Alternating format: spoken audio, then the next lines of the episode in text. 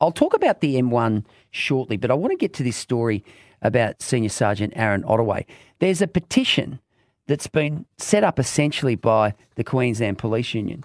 And it says, Join us to support Senior Sergeant Arron Ottaway in his pursuit of justice and fair treatment within the Southeastern Police Region.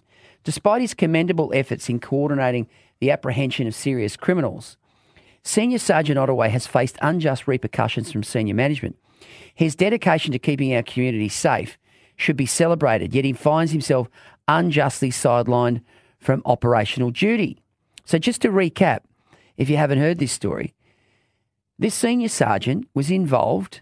He was the sort of uh, the policing leader, if you like, of a pursuit of some alleged young thugs who'd stolen cars, tried at carjacking, um, and it, they were on rims, tyre rims, for 18 minutes after spikes. So the only way they were going to get these kids was to actually ram them. He said, ram them.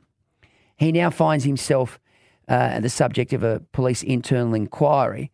Obviously, the allegation being that he was too overzealous. I mean, what part of this is real life policing? Cops and robbers. This is people get killed, people get hurt. You do whatever's necessary to bring these grubs under control. And Ian Leavers, who's the Queensland Police Union president, he's pointed out the concerning disconnect between senior management and frontline police.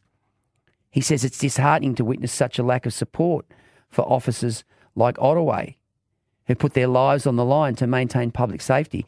Anyway, they've put this petition out, and in the space of like 24 hours, and I'd imagine that the majority of these uh, petitioners uh, are actually frontline police, 2,370 signatures in 24 hours. Can you believe it?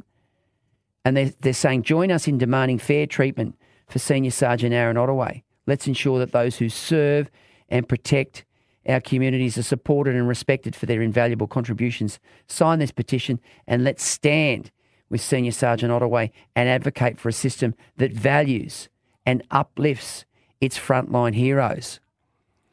And I know Katarina Carroll, the police commissioner, is under tremendous pressure on this issue, and she's been quoted recently as saying that she believes that it was handled in a way in which she would have handled it differently from those senior police on the Gold Coast.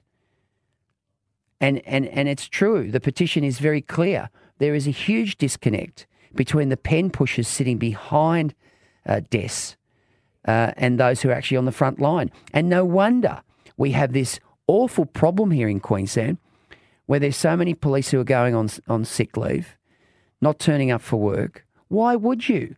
When you know that by just virtue of the fact that you're doing your job, you're going to be in trouble from the senior officers.